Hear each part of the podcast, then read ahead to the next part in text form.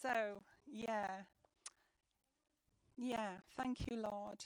Thank you, Lord. I just want to speak over you, Mark, that you're a gift to this body, that you are gifted with things that the Holy Spirit wants us to receive from you. And right now, as you bring the word to us, Holy Spirit, I thank you that you use Mark to speak to us. I ask, Holy Spirit, that the word that comes out of his mouth will have an anointing on it from you. That that anointing, your anointing, will, will um, pierce our hearts, the Holy Spirit. Holy Spirit, touch our hearts with your word this morning. May each of us receive from you the one thing that we individually need this morning so that we can leave here changed and on a path with you that'll take us to be more like Jesus. So speak through Mark this morning. Help him to keep his mind clear. Um, help him to uh, remember what you have spoken to him so that we can be blessed through him this morning. Thank you, Jesus. Thank you, Holy Spirit. Fill him more right now. You're filling, you're filling. Holy Spirit, thank you, thank you. Amen. Amen. Amen. You know, um, this week we uh, we've had Jessica staying, our daughter staying with us for a couple of days. James has gone home to see his mates to play golf, I think, and oh, and his, and his parents, but mainly to play golf. And uh, one of the things that we were kind of reflecting on is some of the things that have happened over the last few weeks and, and few months. And uh, you know, when you you think of about some of the things that might have happened in your life or uh, in the lives of others, you can actually become quite cynical, and you can become hurt, and you can become all sorts of things. But one of the things that we, we were reflecting on is that we've all changed as a result of the last 18 months, and society has changed. And I'm not sure at this point that society has changed for the better. I think it's people have become much more selfish and much more driven by their own desires, their own wants, and less understanding of other people's positions. And, and you can kind of get why that would be, can't you? That we, we've been separated from other people. We've only had what has been going on in our own heads and in our own little households. And so it's inevitable in that that the enemy will use that to to kind of close things down. But we don't have to accept that in the church family. We don't have to accept that that, that life needs to be driven by my wants, my my desires, my perfect outcomes for everything, because we're called not to be self-focused and self-centered. We're called to be servants of all. And, and it's so important that at this time that we really uh, pause and ask ourselves about some of our motivations. Why are we taking the decisions we're taking at the moment? How much of that is driven by God, and how much of that is driven by the enemy? And how much of it is driven by our own flesh? And, and, and we need to look at the decisions we take in, in the light of that and, and, and really examine them. Because as I've said, I think the, the, the real big thing that God wants to bring out of this, to turn what the enemy meant for harm for good, is he wants change in the body of Christ. Not change in, in, in the way we do church or organize church or the way we present ourselves or anything like that. I think he just wants us to change. He wants us to be bigger and better people, people of character, people of integrity, people who are not fearful of the enemy, but people who return to their first love with, of Christ and their love for each other and operate in integrity and love rather than selfishness and self focus and offense and all the rest of the stuff that might have crept in over these last 18 months or so. You see, it's so important that we, we think about these things and we take like that kind of health check. And you know, I, I, I know that's something that I've been doing myself. You know, you, you, you taking time to just really assess what's happened uh, in my heart over these last 18 months. You see, the, the, the problem is that when we when we think thoughts and when we indulge these sort of thoughts and when we get over into all that selfishness or offence or or whatever, when when we do that and we think thoughts that are wrong or false or unworthy of God, then uh, you know what we're actually doing is we're indulging desires of our own flesh that the enemy plays on. And whilst we might not know that, whilst we might not recognize it in ourselves, it's so important that we do start to recognize that because when that happens, it damages our souls. And that's why, you know, our souls need caring for, our souls need looking for, looking after. You know, sometimes we we we we steam ahead, but as damaged people, we do more harm than good. And I, am sure that you've experienced that in your own lives, haven't you? Where you, you, you've seen people really steaming ahead and doing things and, and getting on with all sorts of things, but actually, because they've got damaged souls, or disintegrated souls, as I called it last week, they actually cause a lot of damage. Uh, immensely gifted people whose character doesn't match.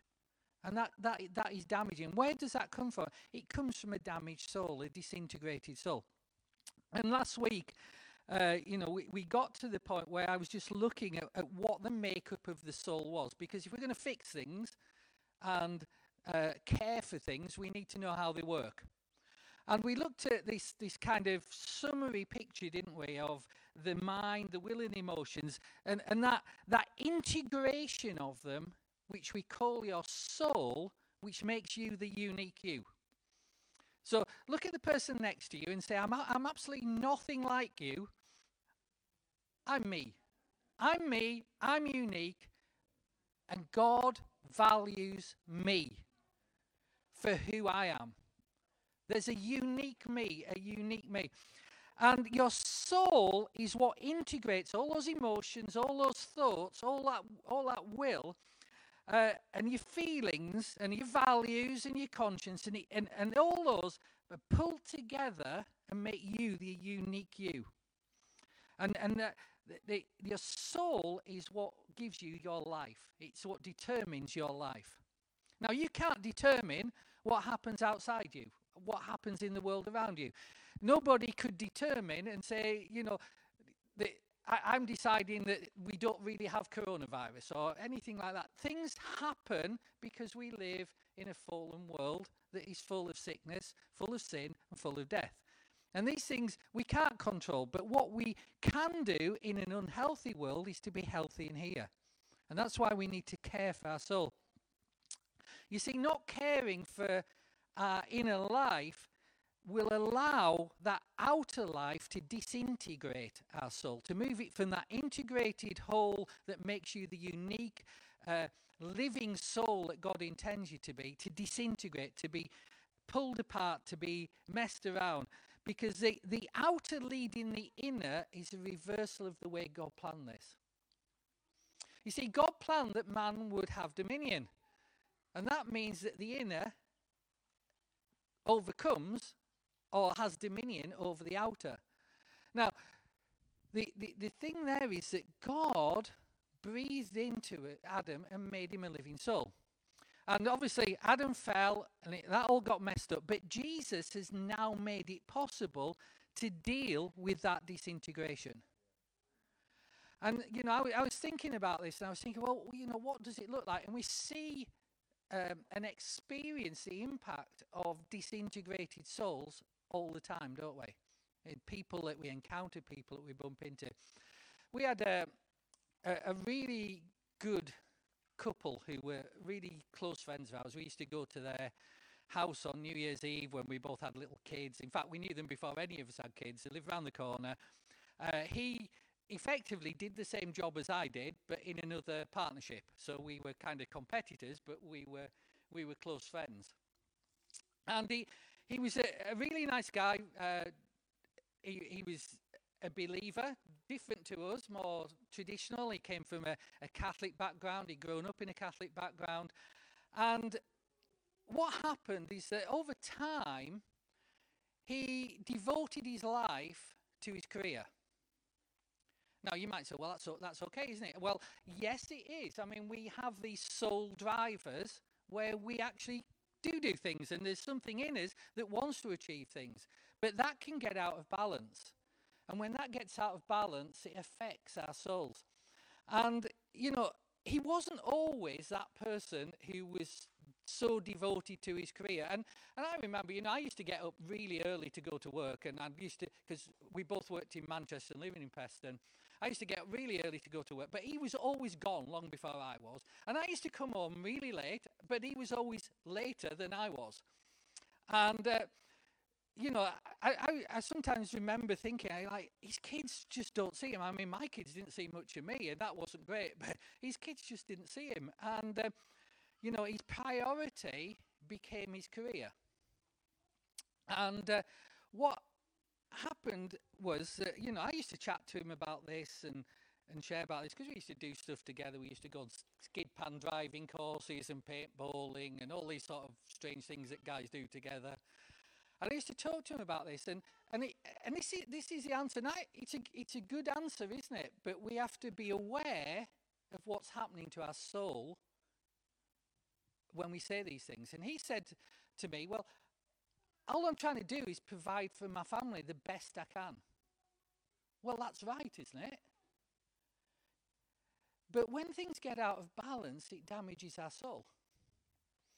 And you know, they they, they moved house, they, they bought an old house and then converted it and built it into this amazing uh, place with lots of gardens and grounds. And I went and helped them paint the edges. And, you know, when I was a bit more adventurous and my back wasn't so dicky, you know, when I was a bit younger.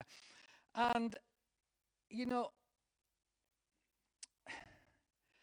the truth is about this what, what we can watch and how we can tell the state of our soul and this is why I'm kind of telling this story, because you can't tell it by, I'm only trying to provide for my family the best I can. When we talk about the state of our soul, how do we assess it? Because our own hearts are deceptive. How do we assess the state of our soul? We assess the state of our soul by our devotions, where we're spending our time, where our energy goes, where our emotions go, where um, our our passion goes, and also, you know, when where, where our decisions follow, and and and the things we decide to do or not do in our life, and when, and and that gives us an indication of where our soul is, what what the issue is, and and where our soul lies. And so we, we do that, and and what what happened is that in the end, his job uh, kind of eroded his marriage. He uh, met somebody else. Uh, he left the home. They they separated. They got divorced, and it left behind. You know, we've seen over the years a shattered family. And one of the, the things that I, I would do, because we were down here by then, is that I would go back up and I'd try and meet him and we, we'd chat and so on. But eventually, kind of that, it just stopped. He, he t- stopped taking my calls. I'm really sad about that because he was kind of the person that I was closest to when when we were up there because we had so much in common. But the reality is that's what a disintegrated soul looks like, where the outer governs and dom- ends up dominating the inner. And we can tell that by where our devotions and our time and our passions go. So I, ju- I just wanted to share that story with you because I think it's not always obvious to ourselves why we do what we do because our souls are damaged. But we, we, we all have a time right now where we assess how, why are we taking the decisions we're taking? Are we taking them out of fear? Are we taking them out of selfishness? Are we taking them out of wanting to uh, pressure other people into doing things the way I want them done and all that sort of stuff. And we need to really assess that and say, what, what is it that's driving me in there? What is it that's driving me in there? And uh, Jesus said this, and this is from Mark chapter 8, verse, and, and in context, it's verse 34 to 37. I'm not going to read you the whole thing because you know the verse, because you've heard it so many times. And the verse is this What does it profit a man to gain the whole world and to lose his soul? What does it profit a man to gain the whole world and to lose his soul? Now, I'd always thought of that verse in terms of destination. Like, where am I going? Where's the end point? Uh, am I going to heaven or am I going to hell? You know, uh, and and often we can use that as, as kind of an evangelism verse that we quote. What does it profit a man to gain the whole world and to lose his soul? But when you actually read that verse in context, it's not restricted just to an eternal destiny point of view. And I hadn't realized that before, and it really struck me recently that Jesus, it, what, what he's actually doing is he's talking about a diagnosis rather than a di- destination. He's talking about a diagnosis of a problem that we have as human beings, which is we, we, we try to gain that outer world in order to feel right inside. And Jesus is saying in this, you know, living at odds with the way God set us up to receive life.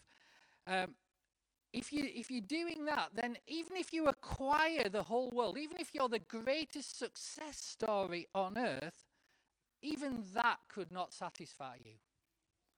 And we see that, don't we, at a, a, small level in our own lives and in the lives of others around us. And then you see it at this big level of these guys that have billions and billions of pounds and how they, they, they're always driven on to the next thing and, and yet struggling in personal lives and, and, and all that sort of stuff.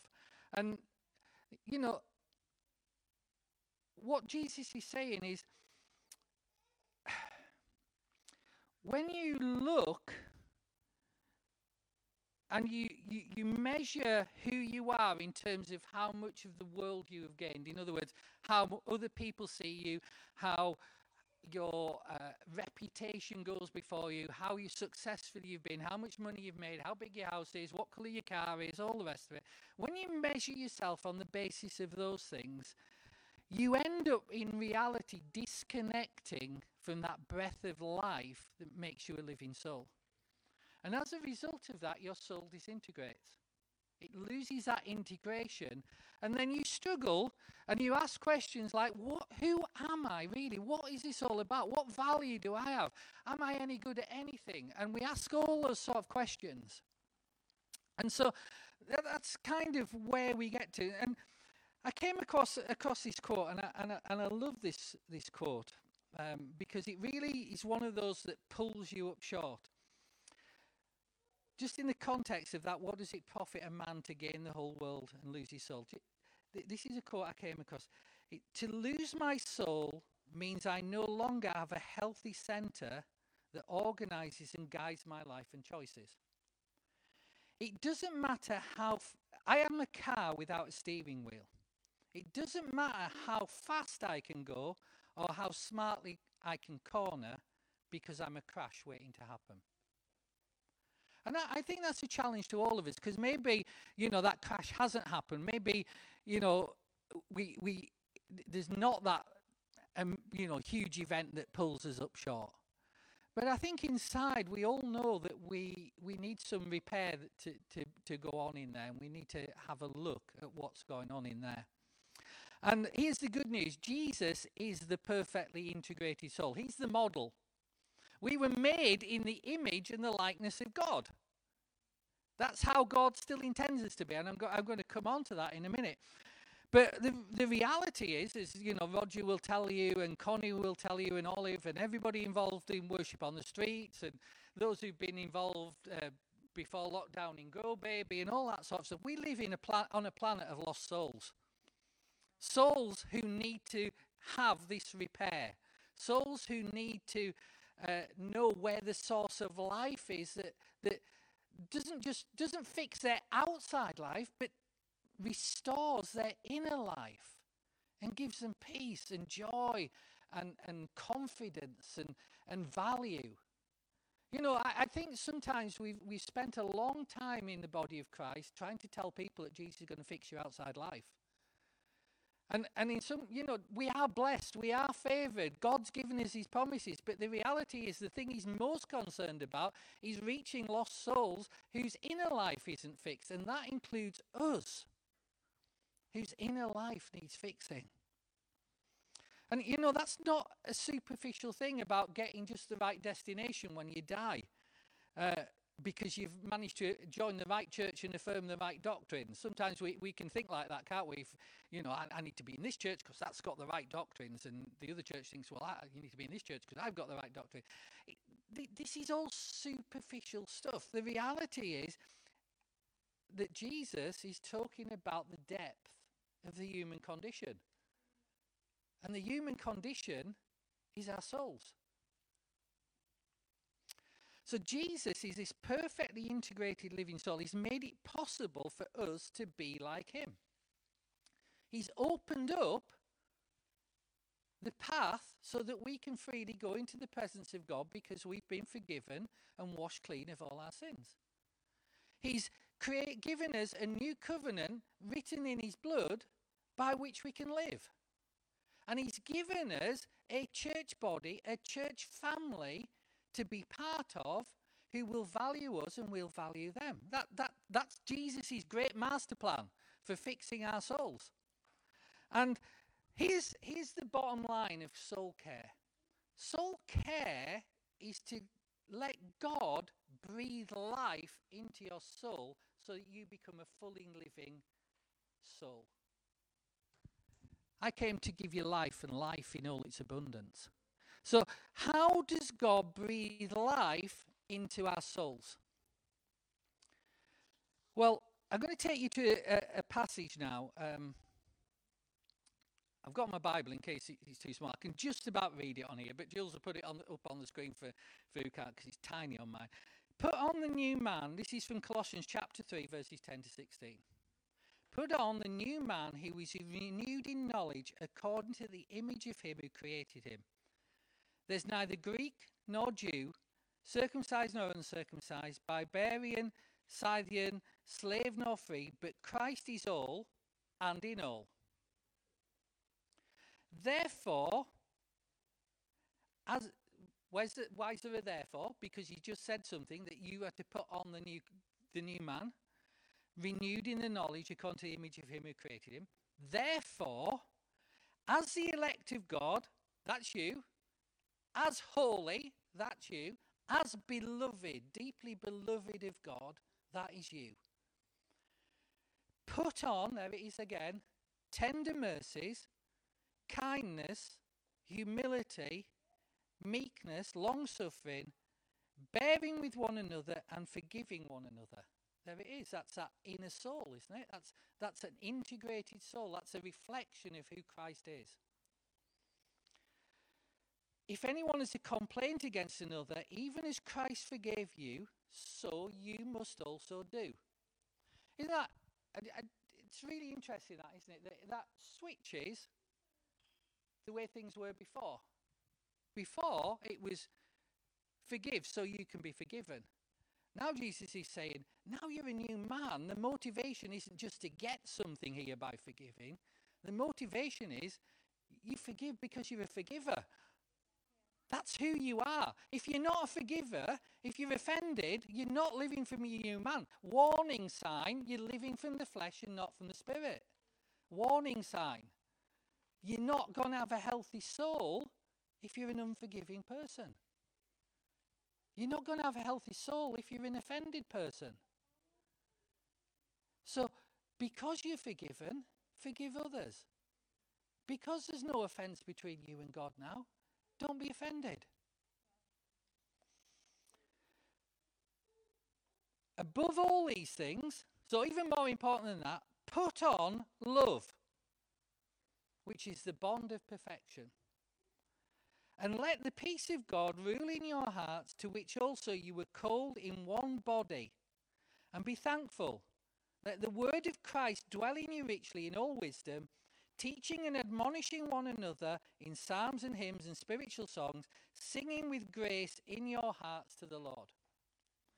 So, what do we see in that passage about what it means to be a person who's breathing this new life of God, to become a living soul? How does how does uh, how does our soul come truly alive? Now, here's the good news Paul, in that passage, under inspiration of the Holy Spirit, is saying, This is how your soul becomes truly alive. If you want a soul that is truly alive, this is the key. And there's three things he says. Three. Say three. Three. Number one, the Word. The Word of God. Number two, connection with God. Number three, connection with others and not letting anything come between us.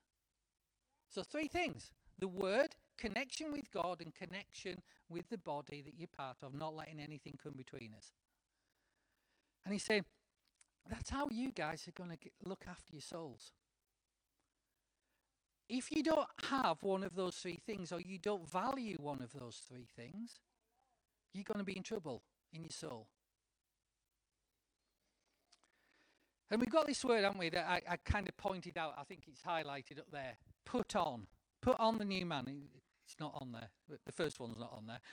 Uh, the second one's on. Put on. And the third one's on. Put on. So, what does that tell me? It tells me I've got to do something about it. it, it it's my job to look after me. Not anybody else's job. It's my job to look after me. I'm I going to look after me. Word, connection with God, and being part of a body, not letting anything come between you. That's that's Jesus' design for giving his life.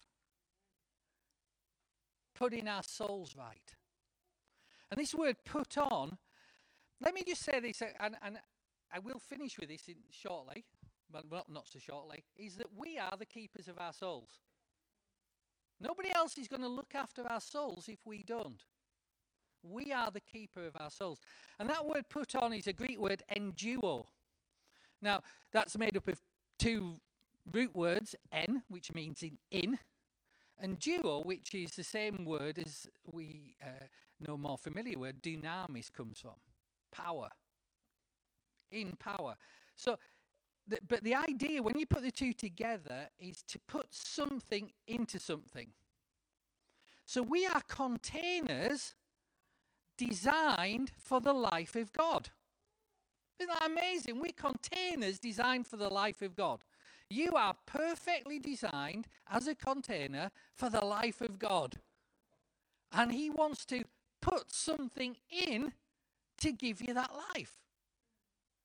And, you know, when we, we, we look at that, that, that when we put that dynamis or duo part of it together, in this context, what it means is the ability to move forward, the ability to advance, the ability to become all of you, all uh, that you can be, and all that you are designed to be. You know, you're created to receive this kind of divine infusion. You know, I know we, I know most of us have, well, I think most of us have had one jab. A lot of us have had two jabs. We've had a divine infusion of vaccine, of a, but it's the same. Jesus, Jesus has designed us so he can put stuff in us. So, where do you get this divine infusion? Where do you get this life from? Well, in verse 10, it says this um, Put on the new man who is renewed in knowledge according to the image of him who created him. And a little bit further on, it says, But Christ is all and in all. And so, where, where do you get this? Well, you get this where is it? That's the question. Where is it? It's, it's okay. Like, where, where's the little uh, thing that's going to give us this, this infusion? Where's the, the hypodermic or whatever? Where do we find it? Well, obviously, you don't go along to a centre and get it from a box. So we need to know where this is. And it tells us this infusion that we need is in Christ Jesus. And you go, oh, it's going to be a bit, bit esoteric for me now. No, it's not. Sometimes our mind shut down and we think, because we don't understand the simplicity of God's plan. You see, this is in Christ Jesus. And verse 3, which haven't put up there, says, just, you know, coming up to this, your life is hidden with Christ in God. So this is in Christ Jesus, and God has put you in Christ. So this is all around you. It's ready, it's present. it's in the presence and life of God Himself that He wants to breathe into you. So it's not difficult, it's immediate. It, it's, a, it's as close as the air you breathe. But in order to um, realize this and in order to care for our souls, we need to turn our attention to the spiritual realities that are around us and away from the physical realities that are besetting us. And, and, and life now has got so busy and so quick, it's harder to do that than it used to be. But it is just as necessary as it ever was for thousands of years. It's so important. And, you know, we've got so functional about our Christian lives and so compartmentalized. We live with Christ, the presence of God all around us, open all the time, and He wants to breathe this life into our souls. And you know, sometimes we've, we've come up with all these great ideas to fix people's souls and fix people's hearts. And the answer is it's hidden with Christ in God, and you are in Christ, and it's available. But we need these three things the word, connection with God, and connection with others. And, and we turn our attention to this spiritual reality. You see, these, these, verses say, You are renewed. That means made like new. There's nothing clever about renewed. Made like new, made like new again.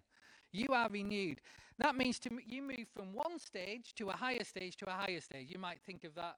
Uh, I know Sarah Green's favourite verse, Nicholas' favourite verse, transform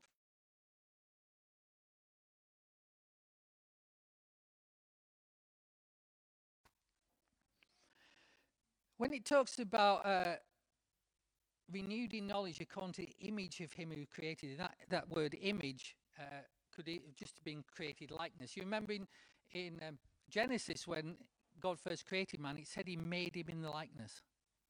And so He's transformed. The idea is now he's transforming us back in that likeness, rescuing us from death, rescuing us from this, this sinful life, rescuing us from all that stuff that's disintegrated our souls, all that, that thing that's gone on, and he's rescuing us, transforming us back into his likeness.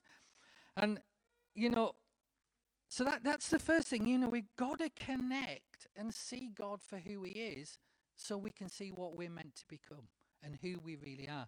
The second thing is this connection with others. And, you know, that's been the subject of the enemy's attack on the church for the last 18 months. That is the fighting ground where we have to assess how are we going to fight back at his attempt to stop us connecting? How, we, how are we going to make this a reality? What will it take from me? What will it take in my life to re establish the connection with others in this body, in this church family, to the fullest extent. And in doing that, I can't be afraid because Jesus says, Have no fear. In doing that, I can't be selfish because Jesus says, You're the servant of all. In doing that, I can't run to my own agenda because my life is His and it runs to His agenda. And so we connect with others. Now, here's the thing that I'm not naive enough. Sometimes I wish I was more naive, but I'm not. I'm not naive enough to think that we have all, as a family of God, that we've got through 18 months of this lockdown and not got offended at some point with somebody, or offended with the church, or offended with God. I'm not naive enough to think that that won't have been a reality for some people. And, and, and some of us have got offended, and honestly, probably for some very good reasons. Why? Because we're imperfect human beings on our way to being transformed into likeness of God, and we don't get it all right. But when we when we when we let that offence come between us, we pray we play on the enemy's playground. We damage our own souls. And that's destructive in us. And hurtful for us, but it's also confusing for us. And it makes us do all sorts of things and, and, and see all sorts of things in a way that isn't actually the reality. Why? Because we've disintegrated inside to some extent by letting that offence get in. And that's why Paul says here, you know, uh, bearing with one another, forgiving one another. If anyone's got a complaint against another, even as Christ forgave you, so you must also do. And above all those things, you should love. And, and you know, we've had this opportunity to be offended. Probably multiple opportunities to be offended with, if not one person in the body of Christ, several people in the body of Christ. And, and we've all had this other opportunity, which is to settle into this kind of dull down living where we, we, we, we become prisoners of our own thought life. And we, we end up like somehow just like the life's gone out of us. Where there was a fight, where there was no fear, now there's fear, now there's no fight. Uh, and, and we need to realize that God wants to breathe his life into us and repair us. But we can't be repaired if we won't acknowledge that's where we are. You know, some people getting all the not, so I've gone off my notes now, you won't get this at first. Getting all the not about uh, John um, verse 9, where it says, confess your sins. Um, and he who is faithful and just will forgive your sins and cleanse you from all unrighteousness. And people say, well, is Jesus' forgiveness con- you know, do you have to keep confessing and confessing? And if you haven't got anything confessed when you die, does that mean you're going to hell? And you get like whole books on this verse. Uh, my way of thinking, just cutting through all that, um, because it's it's not very exciting to read those books, I have to say. But my way of thinking to cut all through, that is the issue isn't whether Jesus has forgiven us and Jesus has paid for our sins. The issue is what this is doing to me. What's this offense doing to me? What's this, this unforgiveness doing to me? What's this bitterness doing to me? And Jesus is saying there's a problem in the human race. And the problem is rather than us being able to have our own souls restored, we've got in a way of blaming it on somebody else. They're not doing what I want them to do. They did that to me. This happened, and they did all those sort of things. And, and we've got all this idea well, you know, if you've been through what they've been through, you'd understand. It's not a question of understanding and finding out what somebody's been through that's got them to that, that, that pattern. The thing is, we have to learn to call sin sin for ourselves. Because as long as we blame our behaviors on somebody else, Jesus can't cleanse us from all the effects of that unrighteousness that's taken hold in our soul. And it's going to damage us. So we say, I am not getting this right. I, I look at these words and I go, you know, Am I putting on tender mercies, kindness, humility, meekness, long suffering, bearing with one another, forgiving one another? If somebody's got a complaint against me, uh, and oh, I'm complaining about somebody, am I doing that? Is that is that love? And we look at that and we go, I'm kind of not measuring up in that area of my life. What's the benefit of that? The benefit of that is you've called sin sin, and Jesus can cleanse you and heal you from its effects because you've seen the reality instead of it being somebody else's issue. D- does that make sense? I know I went off on one there. And then the third thing is we've got to connect to the life of God that is in others. We've spent 18 months sat in our living rooms with the great joy of me talking to, and Cheryl talking, and Roger and Olive and a few others talking to a camera with absolutely nobody there. And whilst that's not the end of the world, it's not meant to be like that. And here's the thing this thing isn't going away for a long time. So we have to come to a, a, a view and, and settle in our own hearts where we're going to stand from here on in. Because the Word of God says we're supposed to connect with each other.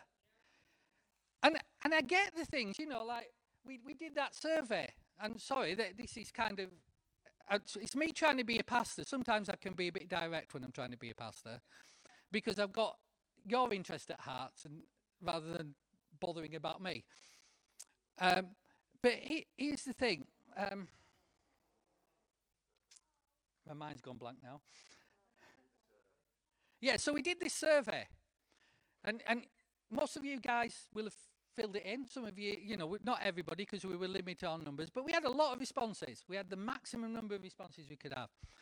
And he, here's what this one of these things that is one of the novels of the surveys. Would you like the teaching to be online? Yes. You would, wouldn't you? Because it doesn't cost you anything. Have you actually caught up on the teaching during the week? No. What does that tell me? That tells me something that hurts my heart. Not for me personally, but for where the enemy can get at us.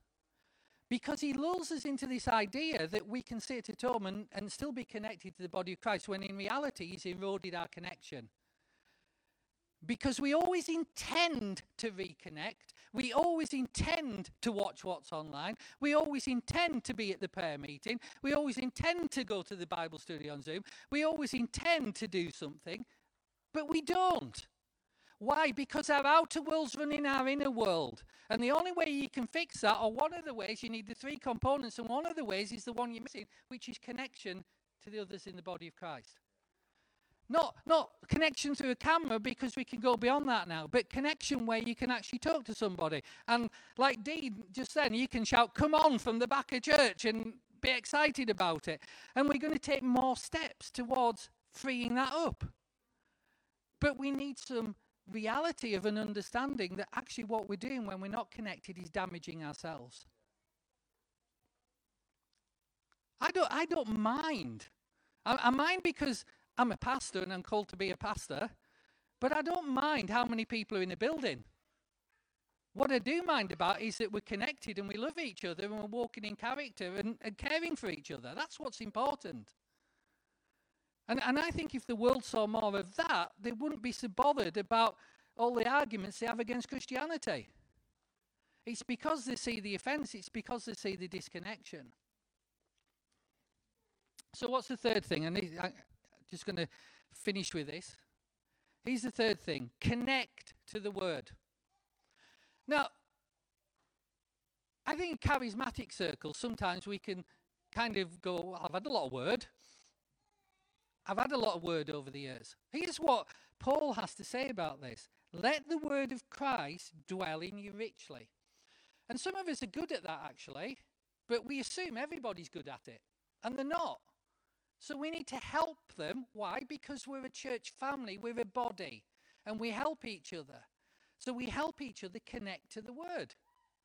And how do we do that? By valuing it ourselves. So we it says dwell richly. Now, that word, dwell richly, is a Greek word, en oikeo. That's en. We know what that is from early in the sermon. Those who were listening, it means in.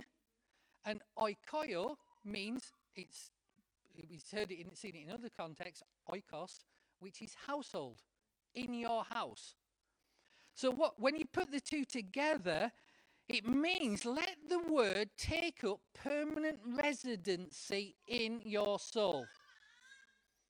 Let it, that's its house. The house of the Word of God is a permanent residency in your soul. And a person, um, the, the, idea is that the word describes, if you look at it in other literature, it, it kind of describes a person who's kind of at home, settled at home, contented, familiar with their surroundings, knowing where everything is and, every, and, and all in its place, and at rest in that place. So, what's he saying? It's saying, guys, the healing of your soul, the third component, is being at home and dwelling in the Word, valuing the Word, but not just valuing it, living it, living in it. You can all have knowledge of it, but it's living in it. And that's, that's why why we, we as a body value the word. Not to exclude anything else, but because this is what heals people, this is what changes lives, this is what sets people free. That's why we do it. Bottom line, the, what he's saying there is the word is the place where you live. Bottom line, the word is the place where you live. and you encourage each other in that. You look out for each other in that. And you connect to God on the basis of what He said and the promises He's made to you and the things He's spoken to your heart about your value and the infinite love He has for you. So we need these three things connection to God, connection to others, not letting anything come between us, and dwelling in the Word. So much so that it's like just as familiar as we become with our own homes. And I bet, you know, I, I was, lo- I was looking around my home uh, the other day and I thought, you know, 18 months ago, I was probably unaware of half the things that are in this room. And now I look and I go, where did that come from? I, have been going around, you know, to, saying to Cheryl, like, when did we get that? And she said, oh, four years ago. I've, I've learnt not to do that with dresses I don't recognise. I say, when, when is that a new dress? And she goes, no, I've had it seven years. So I don't do that anymore. But we've got to have these three things. And if we don't, if we miss out on one, it will damage us. Put all three together, it heals us. And that's just so important in, in what we've been through, isn't it? Because this has been a real attack of the enemy and it's time to kick back. And the way we kick back is these three things. They're not just the tools of our healing, they're weapons of our warfare. And it's time we go to war.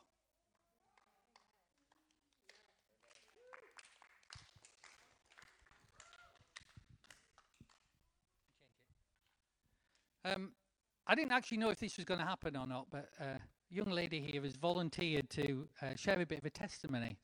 And uh, so she's just given me the nod, so here she comes. So you can use yours, yeah.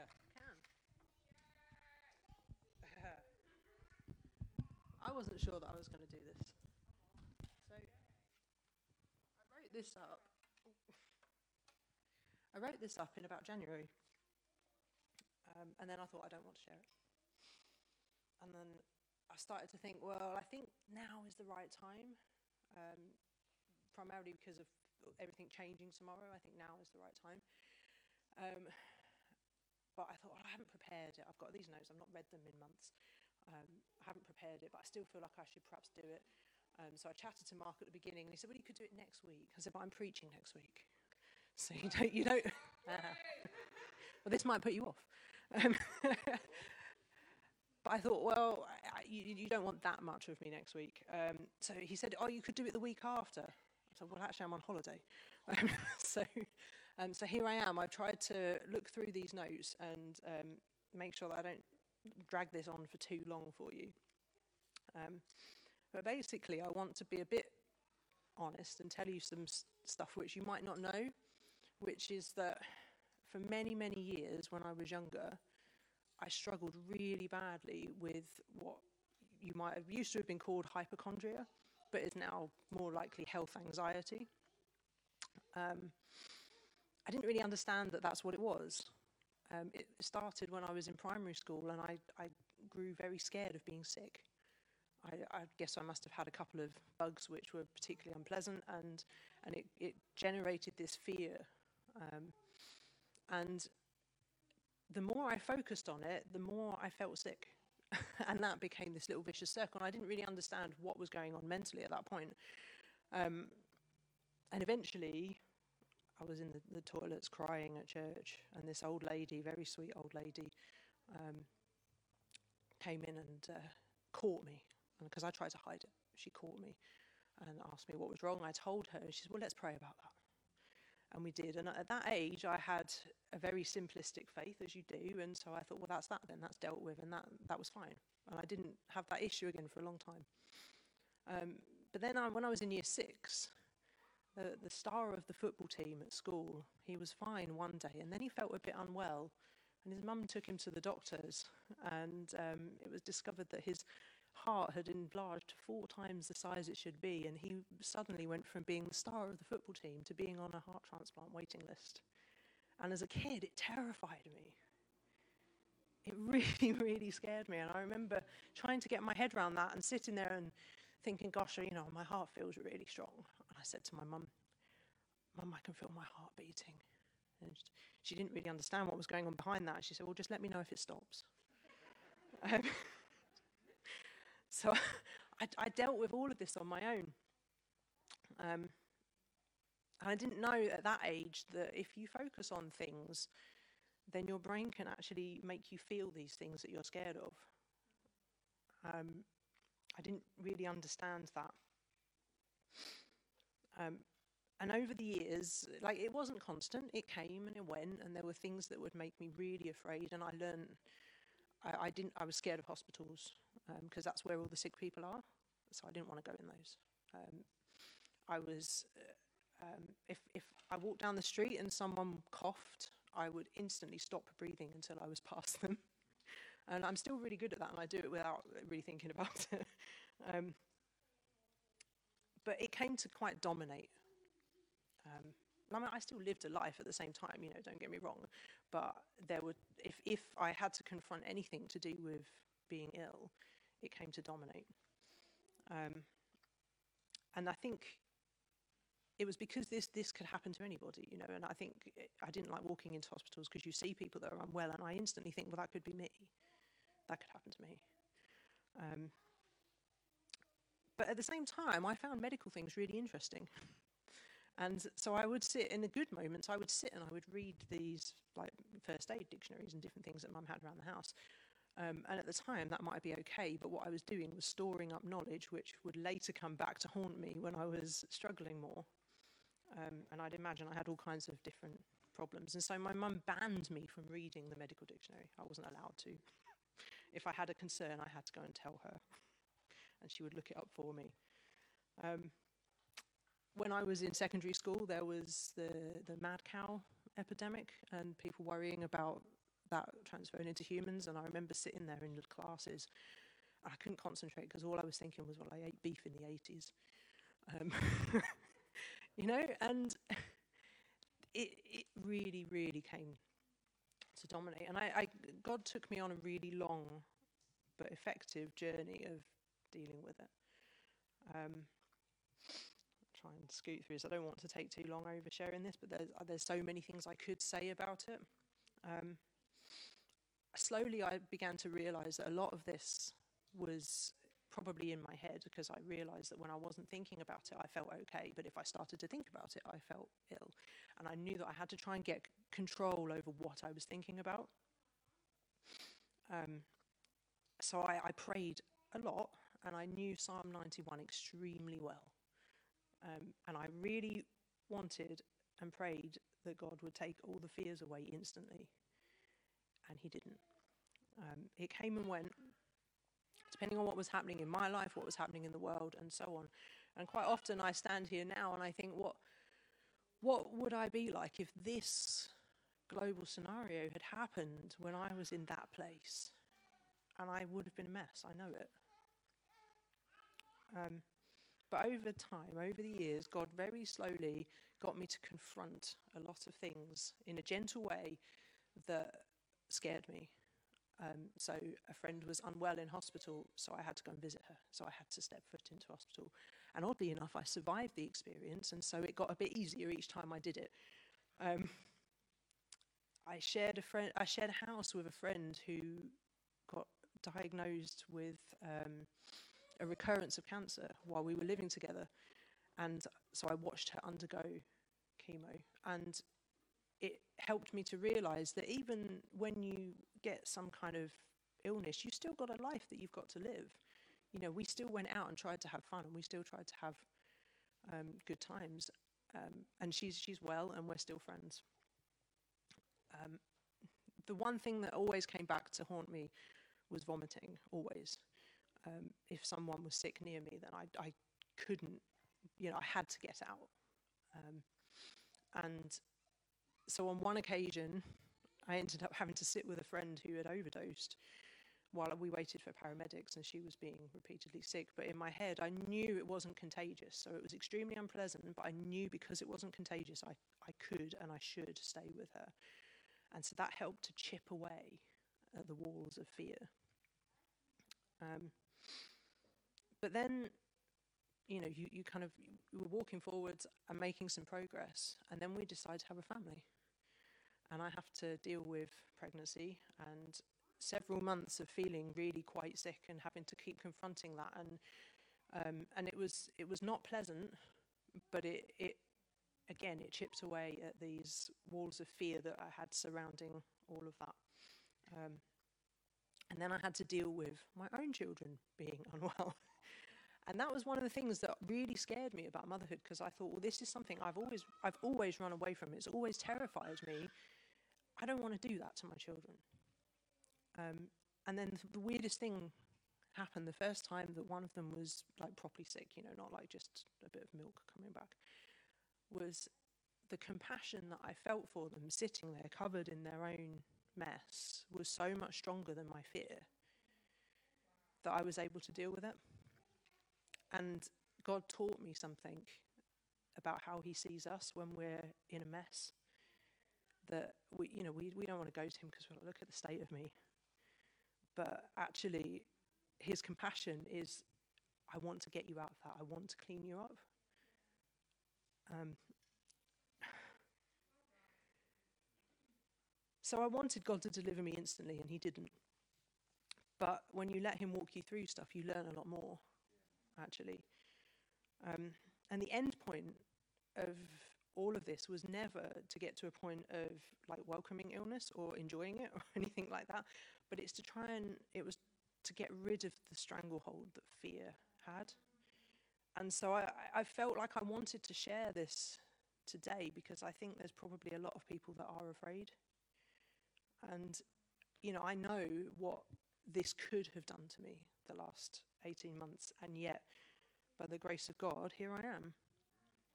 Very different person to who I was. And sometimes all I, I can fall back on is, well, I know that if I die, I'm going to heaven. You know, that sometimes it comes right back to that. But if you do have that hope, then that again is is it brings some peace. Um, there's been a lot of times I've lost track of the number of times where I've seen things out there, adverts, whatever, and they have been. I feel they've been designed to try and make me afraid. You know, they've been all of this stuff which I feel like I've learned with God it's been tested and tested and pushed and pushed and pushed. Will you be afraid? Will you be afraid? Will you let fear dominate the way you make your decisions over all of this? And I have to continually check um, the way I'm responding. But I, I'm sure I'm not alone. Um, and so, what I wanted to say was to share that. Um, and to say so I've got uh, my last paragraph I wrote here. I thought I wanted to read it directly. Um, just, I know what it is to be a slave to fear, to be paralyzed by it, and to feel completely overcome by it and unable to to get past it. Um, I know what it is to let it rule and let it make the decisions that I make. I'm not going to go to that because, well, the, you know, I think someone's unwell there. Um, I know how easy it is to get into that pattern of thinking. And if someone had told me back then that I would live through this, I wouldn't have believed that I'd been able to actually do it. Um, and I probably would have spent all of the intervening years worrying about it. um, but by God's grace, here I am. And what I wanted to say was if, if that is a challenge for anyone, I'm guessing that anyone that's really genuinely finding this very difficult is probably, I'm talking to the camera rather than them being here because I know what I would have done back then. Um, and I'm not saying that we want to just ditch all caution, but we, we don't want to be in a place where fear is dominating the way that we continue to live. The, the coming days, weeks, months, or years. And so I'll pray for people now. But I also wanted to say that if it is you, if, if you identify with that, then you can get in touch and I'll, I'll listen because um, I know what it is. Um, and it, it feels, you know, I never told anyone really about what all this mess that was going on in my head. Only God. And so it's quite vulnerable to share it. But hopefully that means that people know they can come and chat to me as well. Um, So, God, I thank you that you are always with us. And I pray that you would make that so very real in our hearts that even when we think that this storm is too big for us, that we can go to you and you will come and you will speak those words, peace, be still. And that storm might be in our heart, but you can come and speak those words, and they're not just, you know, I wish this would happen, that, but your words carry this creative force. When you tell us, do not be afraid, that carries the power for us to not be afraid. And I, I, I speak to those people that are struggling with fear at the moment, and I say, in Jesus' name, do not be afraid. Because he's with you and he is with you in that boat. And whatever mess is going on in your head or outside in the world, he is there with you. And we can always, always count on you to help us, even if it doesn't look like what we think it should look like, and we'll get very, you know, we might get cross about that. We can count on you to know what is best to bring us through these situations we face. So I pray for your peace over people on a continual basis that you'll help us to take our thoughts captive and to bring them to you and to say, God, this is what's going through my head. Help me with it. Tell me what is actually true right now, because actually that's very difficult to find out just in the world at the moment. Tell me what's actually true. Tell me your truths and let them overwrite the other things that have been written onto my heart by things I've read and seen and heard at the moment. In Jesus' name, amen.